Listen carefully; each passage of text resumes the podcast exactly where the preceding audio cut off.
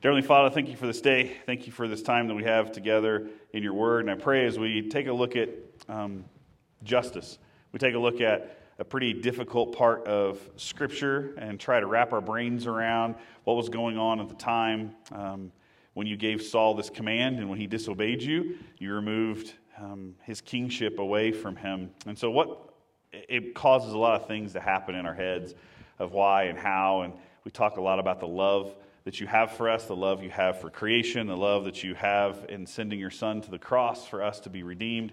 And then we see these little pieces that can be very hard to swallow. So help us, Lord, to have eyes to see and ears to hear, and that you will help us to see that you are a God that wants um, people to know that justice matters and that you're here for us.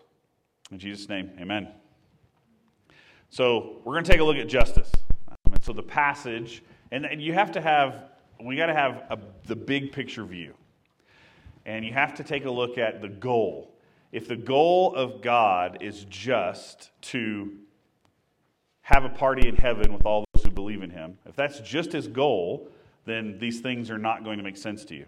Um, there was a time early in my faith when I was attending a couple different churches up until my early 20s, and a lot of what I heard was true statements, but it was really for the evangelistic fervor of you are loved by God, you are, God would go after the one sheep in, in spite of the 99, and all of the things are true when we're talking about God pursuing our hearts. But what it turned into, in my mind, in my heart, and I think it was a bit of a culture in the, the early 90s, that God was all about you.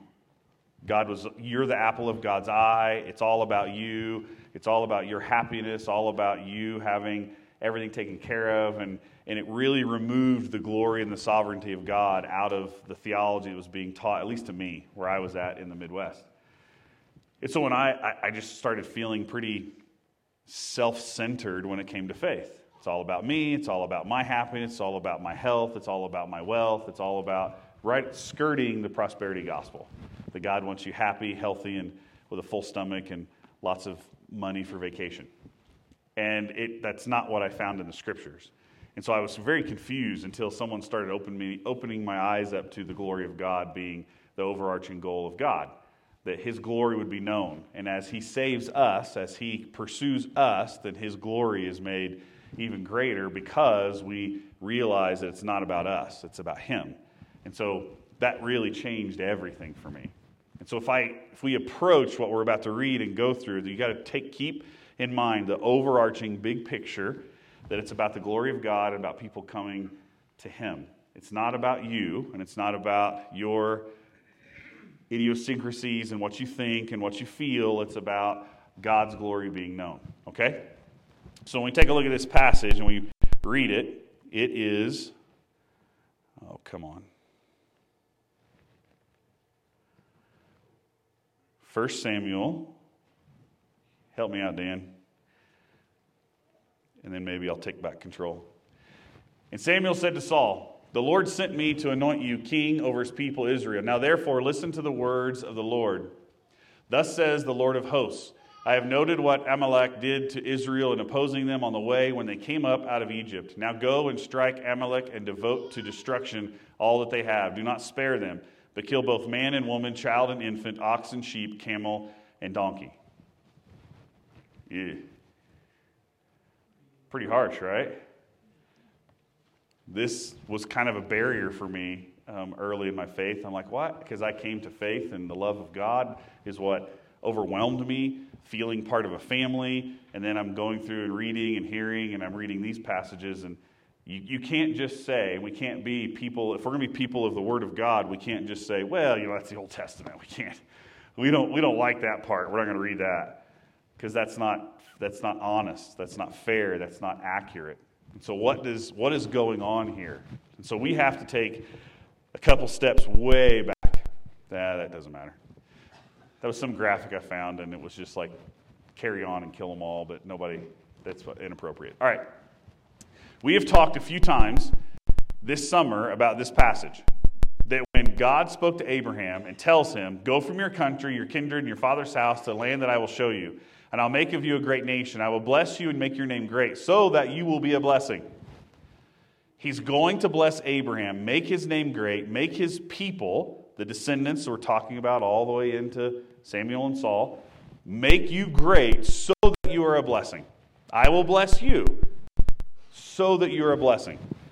So it, it matters that any blessing that's brought to us is so that we would be a blessing to others.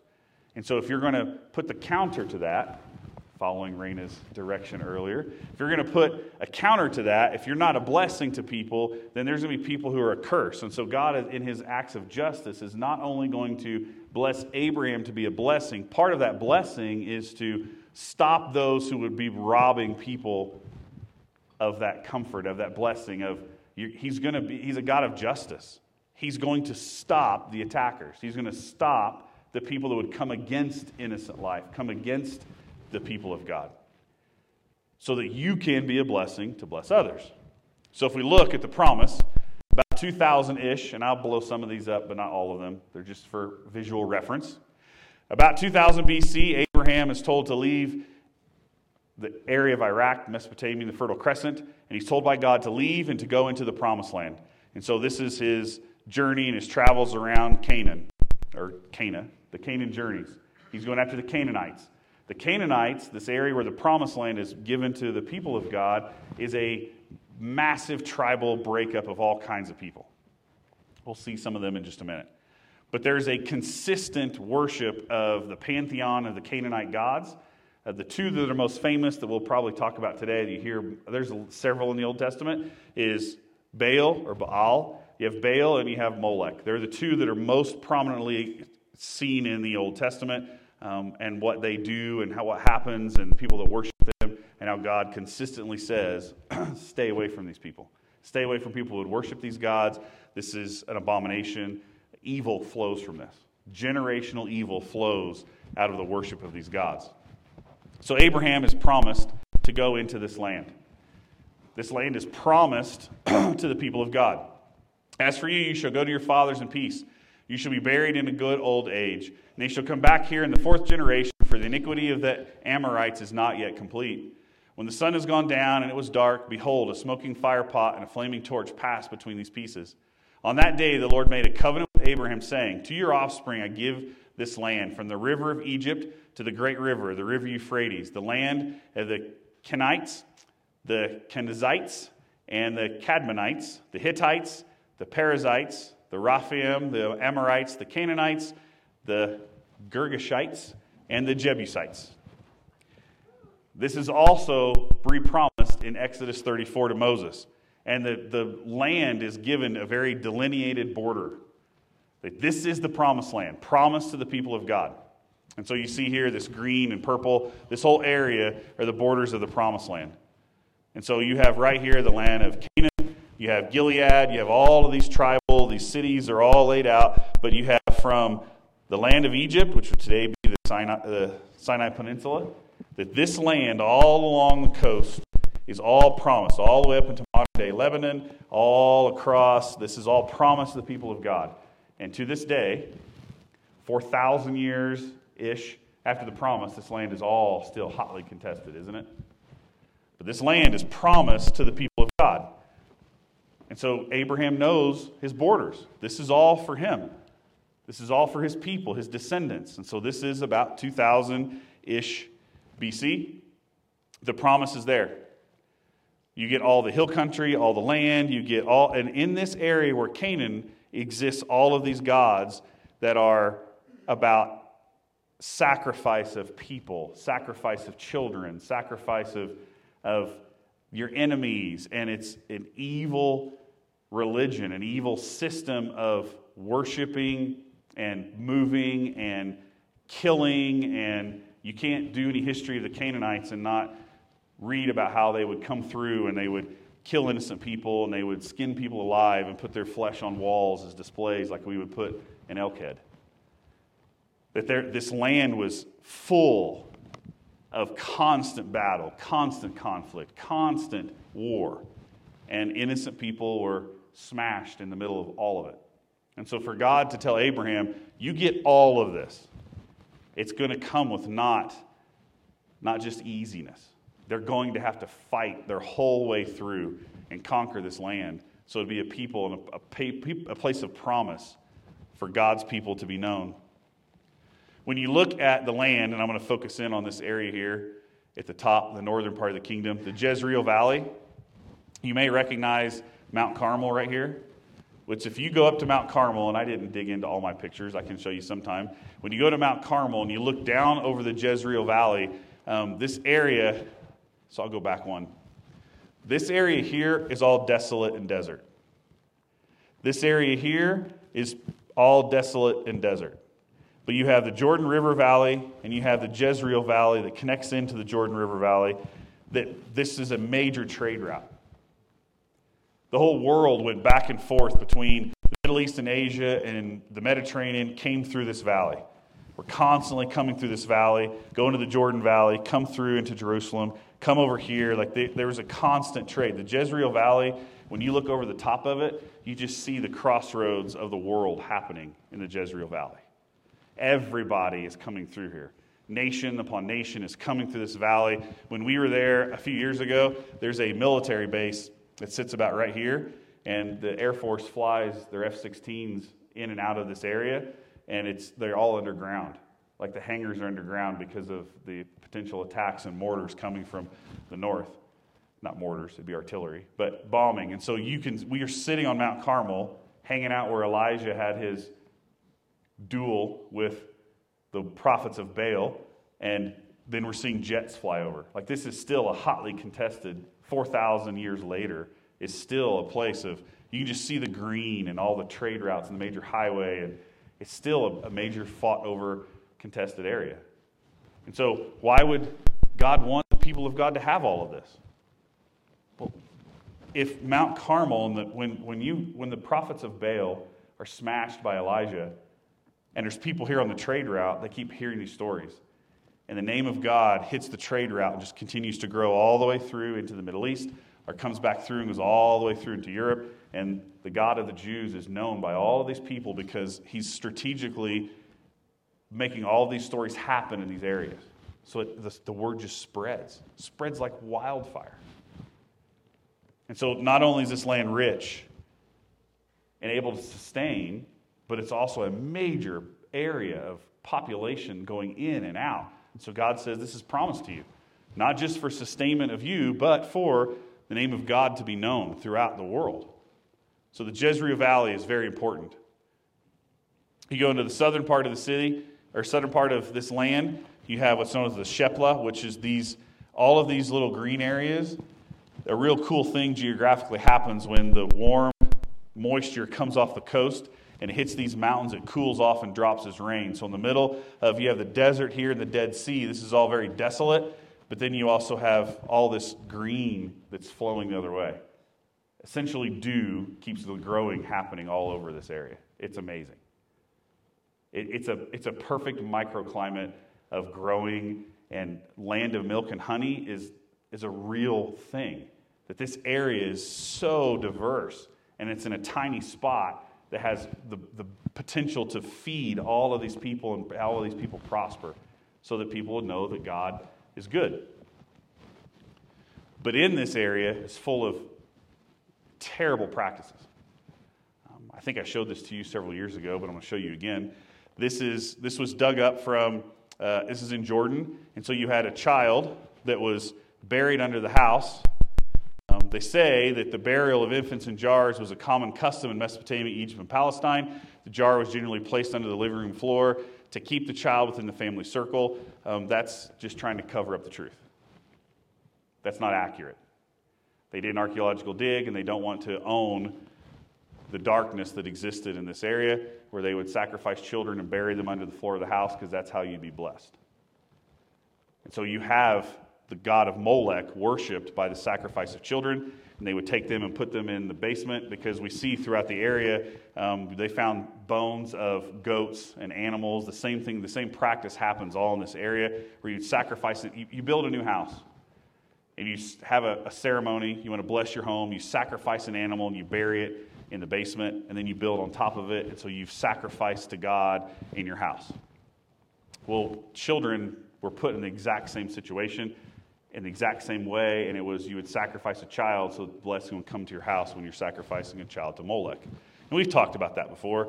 But so you have a practice where you would even bring, they had bronze statues with hands, and you would heat up the statue, and then if you wanted blessing in your family, you would bring your firstborn child to the Molech worship, and you would place them into the searing hot hands of the statue to sacrifice to the god Molech. And so you have Molech and you have Baal. You have these gods that are the antithesis of human flourishing and what the God of Abraham is saying. You even have when Abraham goes to sacrifice Isaac. He's following in, well, this is this God's probably just making me do this. That's what the gods did in Cana. So Abraham takes his son Isaac and hauls him up, and he's going to sacrifice him. And in that instant, God says, No, no, no, I'm not like that. That's not how we roll. I provide the sacrifice. And the unblemished sheep, the ram, comes out of the bushes, sacrificed as a forethought, as a foreshadowing of Jesus being sacrificed on the cross for the remission of our sin. It's God making a very clear sign to everyone who would hear that the God of the Bible does not want human sacrifice. It's an abomination.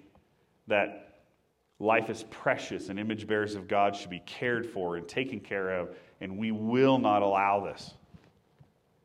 That's what this is the land that, that we're dealing with. That there's all around this counter to life being taught. We see that Egypt, after Abraham takes it, King Tut, um, about 1480 um, BC, conquers the people of God and hauls them off to Egypt, right? They're trapped in Egypt for a season.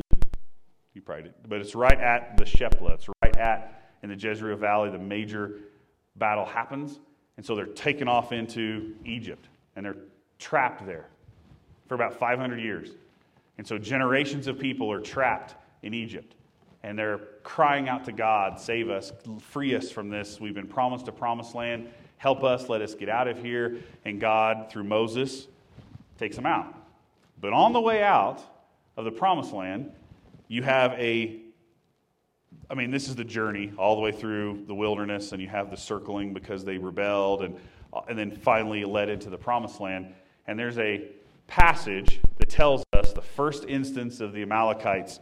They are part of the Canaanite tribe. So they have Molech and Baal worship all through the Amalekites. We get the first instance of the Amalekites. And so um, I won't read it all to you, but essentially, uh, Amalek came and fought with Israel at Rephidim. So Moses said to Joshua, Choose for us men, go out and fight with Amalek. This is the story of Moses' arms being held up. And his, his, when his arms were held up in praise, then they were successful in battle. And then when he was tired and his arms dropped, then they were losing. And so you have Aaron you have Joshua holding up his arms, and Joshua's in battle, and you have um, Aaron holding up his arms so that he can continue to prosper and that the people of God would win. They're fighting the the Amalekites, who we're getting ready to talk about with Samuel and Saul. So you have at least a million strong Jews coming out of Egypt. Some people say way more than that, but we're just going to round it and say a million. And who's at the back of the train? Who's always at the back of the trail? If you go on a hike with, if we all went up to and hiked to Snowy Mountain Peak, we went to the peak this afternoon. Who's going to be at the back of the pack? Kids, people slow, people that maybe can't walk as well, maybe people that need a little help. That's the back of the pack because they need a little extra time. And so the Amalekites see the Jews coming out of Egypt. Here's a million strong, here's all these people, and they go straight to the back of the pack and start trying to murder and wipe out the children and the infirm. And so the battle ensues in the protection of. And it's Aaron and Hur holding up Moses' arms for the battle to be won. Joshua, they win, but it's this is the first instance we see. The Amalekites were going after the weak and the innocent. They were trying to profiteer on a situation. They saw that Egypt has been trapped, so now it's our chance to come in and wipe these people out. Maybe they can be our slaves. And so God says, the Lord will have war with Amalek from generation to generation. If you're going to attack the innocent, you're going to attack those who can't defend themselves, then God has something against you.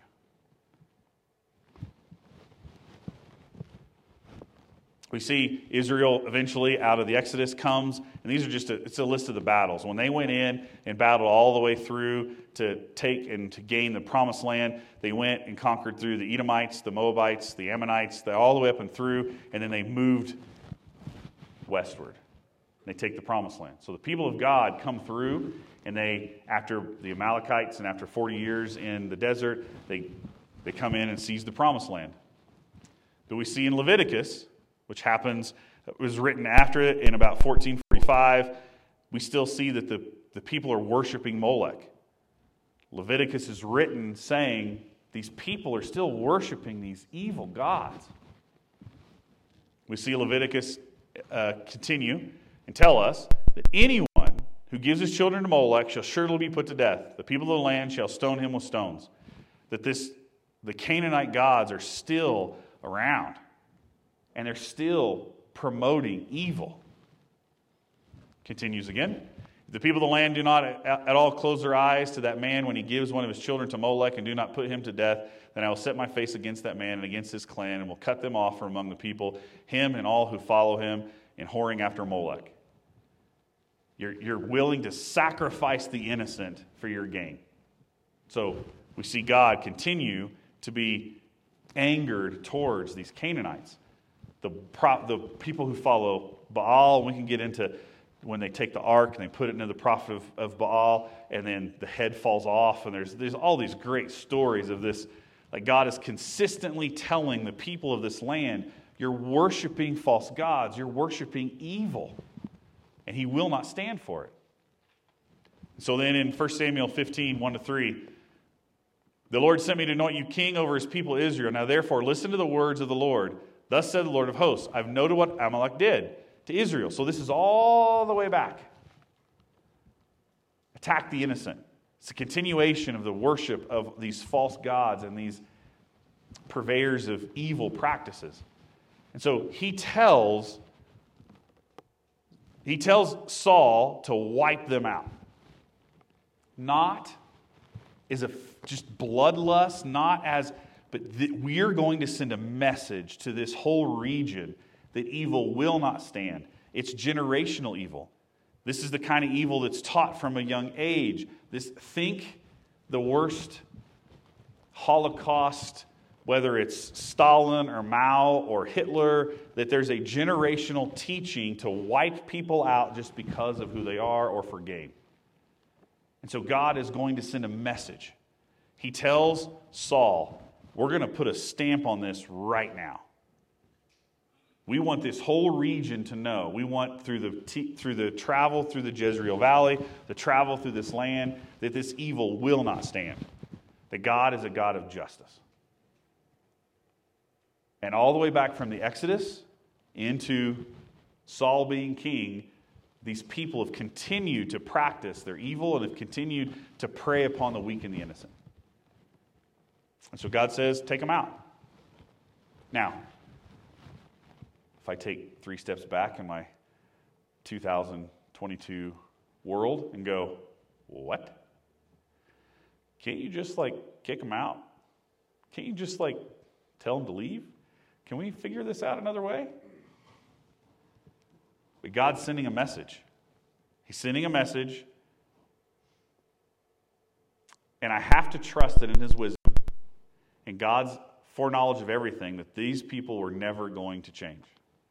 They were not going to come from their ways. It's just like when I read in the book of Acts when Ananias and Sapphira are struck dead in the middle of a church service because they're keeping back money for themselves when they're giving money into the offering plate. They're trying to get the praise for looking like great people for donating all of their money and they kept some back in their back pocket. They went up saying, We're giving it all away because we love the Lord, except for that, uh, you know, 30% I kept for myself just in case this doesn't work out. How could a God of love do that? Well, I have to, I have to put it all together that God knows. God knows more than I know. And I've told you before we've discussed this Ananias and Sapphira, we see no repercussions from the family. We see no one weeping and gnashing of teeth. We see no one God does not say through his word these two people weren't believers. So God was sending a message through these two people. He, I believe he snatched them up and took them to heaven in an instant, and it sent a message to the church. Hey, just be honest with what you're doing. Don't just get the praise. Just like Jesus said, don't pray big, lofty prayers in the Sermon on the Mount. Don't, don't walk around with your checkbook saying, I am so giving, so people go, oh, what a giving person. Instead, just be honest. Just be honest. So God sends messages that way. And I have to believe, because I know the totality of Scripture, well, I don't know it, but I've read it, that God is a God that loves and cares. And if He sends a message, it's not just haphazard and it doesn't lead to destruction. So He's sending a message to, through these people that they, the evil runs deep. This is about 931 to 722 when all this is going on and the kingdoms and the David and He's sending a message. We see that the battle happens down here in the south. Up north, if you look, at the same time what's happening, the blue lines in the north is David running for his life. So, in the middle of this, where David and Saul are chasing each other around and trying to figure things out, and the promises and what's happening, then we have this encounter where Saul encounters the Amalekites all the way down in the south, and this is where he loses the favor of God because God wanted to use Saul to send a message to the world that evil does not stand. And what's he do? He lets them have the food, and his men take the food, and they're like, "Hey, this is a pretty good, you know, meat over here. We can't let this go." And he let he they they do wipe out most everybody except the king. Why would you do that? Well, that's Saul wanting a king to be in his back pocket. Thank you for sparing me. Thank you. There's some pride happening here with Saul. And so when Samuel comes along, the prophet, and says, Nope, sorry, favor's been removed from you, and I'm going to correct this problem, he then goes to Agag. Like Agag cheerfully walks in. Bring me Agag. And so he comes walking in. Yeah, I'm safe. I'm good. This is great. Like my whole kingdom's dead, but I'm here and I'm happy and I'm going to. And then Saul hacks him to pieces. finishing what God had commanded. Saying this is this evil cannot stand. It cannot stand. So why all of this? Why would God do that? Why? why? Well, look at what happens over the course of the next several, the next century. The Syrians come in and conquer and take over. They're kind of around the area of Cana, kind of around Jerusalem. Um, they conquer all the way into Egypt. This land has just been taken over from 900 to 600 by the Assyrians, the empire, and the, the stories of God are going to flow through this. There's a continuation of God of justice. We have the Babylonians. We know what happens when the Babylonians take over. Um, they conquer in. You can see on the side, this is 626 to 529 BC. The Babylonians, Jerusalem's destroyed going against God, taken into the exile, into Babylon. We know the stories of Nebuchadnezzar and Daniel and all the things we see in the Old Testament. And again, the stories of God and his justice are going to come through. The people of God are consistently warred against, conflict comes against them.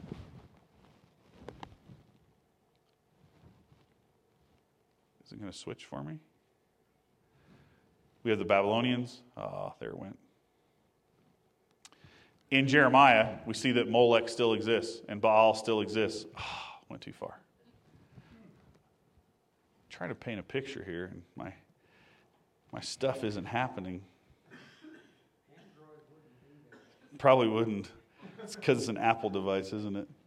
So we have the Babylonian Empire, and while in after the Babylonian, well, during this time, in about 538, Jeremiah the prophet is speaking, and he talks again about Molech. He talks again about how um, they've turned their face, they've taught them, and they set up their abominations in the house that is called by my name to defile it. They built the high places of Baal the valley of the son of Hinnom to offer up their sons and daughters to Molech, though I did not command them, nor did it enter into my mind that they should be should do this abomination to cause Judah to sin. So the people of God are chasing after Baal and Molech in some areas, sacrificing their children. It's still around. Then we have um, the Persian Empire takes over as well. 332 BC. So the Persians come in and attack, and you see this dotted line the Persian Empire comes in and takes all the way across. More people coming in to attack, more times that God's people are still told to be a blessing even when they're being occupied. After these things, King Ahasuerus promoted Haman. So the descendant of Amalek, we believe in uh, Haman, the Ag- Agagite. I think I'm going to say that right. Um, when you see the son of Hammedatha, when you research this out, these are descendants of Haman, is a descendant of Amalek in a long family tree. All the way to Agag, the king that was cut to pieces. Some people clearly escaped. And so you have this man trying to wipe out Mordecai and Esther and the story of Esther, exposes what Haman is doing, and he gets taken out. That there is a consistency generationally to kill and wipe out the people of God by these Canaanites over and over and over again through history. Alexander the Great comes in about 334, be the intertestamental period, and conquers it all again. He comes in and takes it all. And through every piece of this, the covenant made with Abraham, this land will be yours, and you are to be you will be blessed so that you will be a blessing. So when I see constant and consistent conflict happening throughout this region to the people of God, continuing even into this day, and I see a God of justice trying to set markers and set things in motion so that the message would get out to the world. The God of the Bible, the God of the Jews, the Hebrew God, Yahweh, is not going to allow the killing of innocent, the attacking of people. He cares about justice. He understands the destruction that comes towards people, and he wants the world to know he's a God of justice.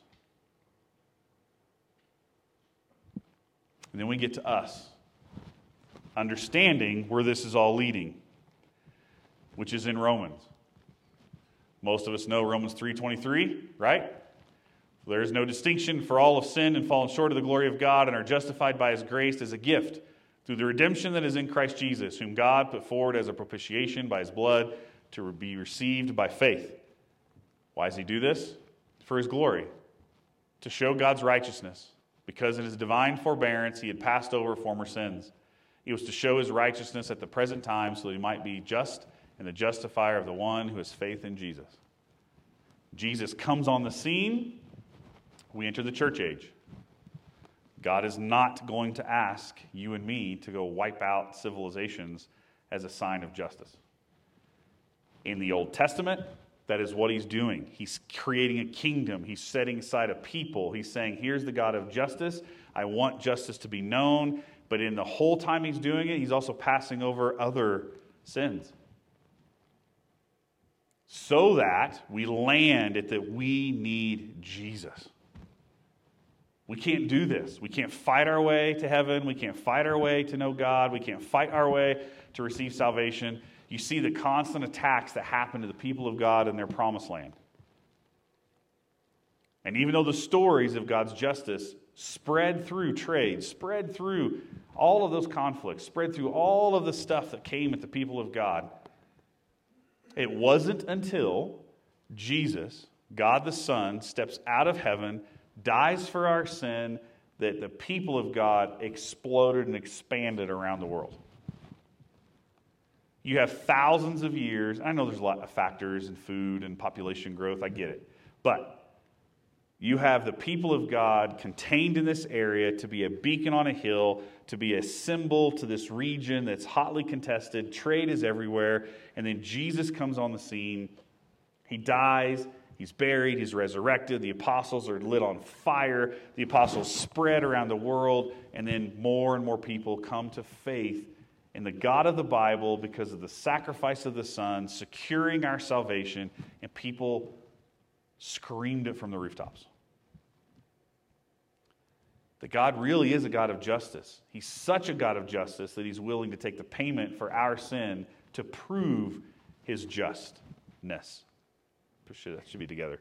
His justness. Why? To, to show that he's the king. If you continue on in Romans 3.25, I don't think I put it up here. I didn't. If you continue on, he says, well, then what's your boast? What do you have to brag about? You bring nothing to this table except humble submission, and the glory of God washes over you because of grace poured from the cross. So I can look back at 1 Samuel, and I can look at God's command to wipe out the Amalekites, and instead of going, ah, Eat what? What? And instead, I see the, the, the connecting line of justice from the beginning in Genesis when he had to remove Adam and Eve from the garden because they disobeyed, they went against him. There must be payment for that sin. The world's fractured and broken. Evil enters the world. Worship of evil gods that do evil things enters into the world. And the Creator says, I'm going to select a group of people. They're going to be beacons of hope, beacons of justice, and they're going to do right by the world by being a blessing to others. Now, the Old Testament's a story of consistent messing all this up, being redeemed, being welcomed back by God. What are you doing over and over and over again? Then Jesus. The ultimate example of how life is supposed to be dies for us, goes to the cross for us, takes away our sins so that we can be with Him forever. And because of that act of justice, the world knows who Jesus is. You'd be hard pressed to go to a place in the world. I know there's some places in little corners of villages and towns, and that the idea of Jesus is just completely foreign. There's some areas. But the world at least knows of Christians, knows of the church, knows of the God of the Bible. That only happened after his death, burial, and resurrection and lighting the church on fire. The church spread. Well, why? Because God's God of justice. Justice was had in his death so that we may be free. It's the same story. It's the same story. God's just doing it in different ways, but it's the same story. God's a God of justice. And even though he told Samuel to tell Saul, wipe out the Amalekites, we see in Esther, it didn't, it didn't work. Those descendants were still there. Those descendants were still trying to wipe out the people of God. But what has worked? What did work? What was the ultimate ending of this? Jesus. So when you read, when you read those hard passages that you see in the Old Testament where people are dying and there's war, there's conflict, you've got to look at it with the overarching umbrella of how does this lead to the people of God being blessed so that they are a blessing to others. If all you do is look at the conflict, if all you do is look at the war, if all you look at is the swords and the blood and the gore on battlefields, that's all you look at, then you will come away with what are we doing? Who is this God that we worship? But if you can look at it with the overarching, how, how is this a blessing? How is David killing Goliath a blessing to the world? How is this attack a blessing to the rest of the world? How, how does this lead us to want Jesus more than the conflict? You've got to ask those deeper questions and you got to work through those. You can't just read it and go, oh, I don't, I don't like that. Why is it there? What's God doing? And ultimately, it pointed to Jesus on the cross it points to us having a faith in Him, points to us, the church, not having to go to war to spread the Word of God. It calls us to spread the Word by our relationships. That we would share with other people, we're in life with other people, we can open the Bible with other people, and then you have to have the consistent understanding of Abraham's covenant with us. If I'm being blessed, how can I be a blessing to others? If I understand these things a little better in other people, how can I bless others? because we have two kingdoms at conflict. We're going to talk about the kingdom of God in August a little bit. But we have two kingdoms the world that views things through me, me, me. How do I gain? How do I get? How do I control? How do I have the resources? What am I? And you have the kingdom of heaven, the kingdom of God, that says, How am I going to be a blessing? How do I let my life shine that I've been blessed by God and I'll be a blessing to others? And you can, you can kind of cut people right down the middle with that kind of questioning. Or you can examine their lives where it's all about them. It's all about how do I gain? How do I get? Yeah, you just got to turn on the TV and watch the news. How many of these situations we're watching around the world and our nation at the core is I want what's mine. I want what's best for me. I don't want to be a blessing to the world. There are a lot of other really tough passages in the scriptures. This is one that burned my brain for a long time. I'm pretty settled and I'm okay with everything.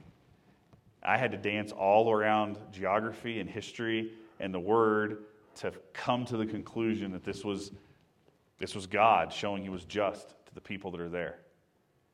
Now, I have all the super cool commentaries and the resources and all the. You have to have the drive to dig into those. Do not walk around with tough passages that hit you in the face. You're in your daily reading plan, you're in your Bible study, you're in Sunday school, and a tough passage hits, and you just go, ugh, I don't like that. Dig in, ask good questions, and then keep in your head how does this lead to human flourishing under the banner of God? How does this lead to God being a blessing? To us being a blessing to others? And you can usually pull that thread and find the right answers. And if you get hung up, that's what the church family is for, to help you through it. All right, let's pray. Dear Heavenly Father, thank you for this day. Thank you for the time together that we have in your word. And I pray, Lord, as we um, leave this day, we leave this space, and we go about the rest of our Sunday, that you'll help us to seize opportunities to be a blessing to those who are around us. Help us, Lord, to live lives that would be um, put in a spotlight so people would see that as we have been blessed, that we want to be a blessing. And Lord, we're all prone to selfishness. We're all prone to kind of closing things off and being about ourselves. Um, sometimes we get, we've been burnt. Sometimes we're overwhelmed. Sometimes people take advantage. And I pray that you'll help us push all of that away.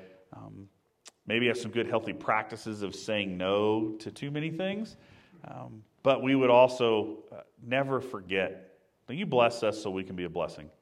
So many people are going to come to a saving faith in you, not because of eloquent words, but because we are giving of ourselves. And I pray, Lord, we would see um, great fruit in that, and we would want more and more opportunity to pour ourselves out. Help us do that, Lord. We love you. Amen.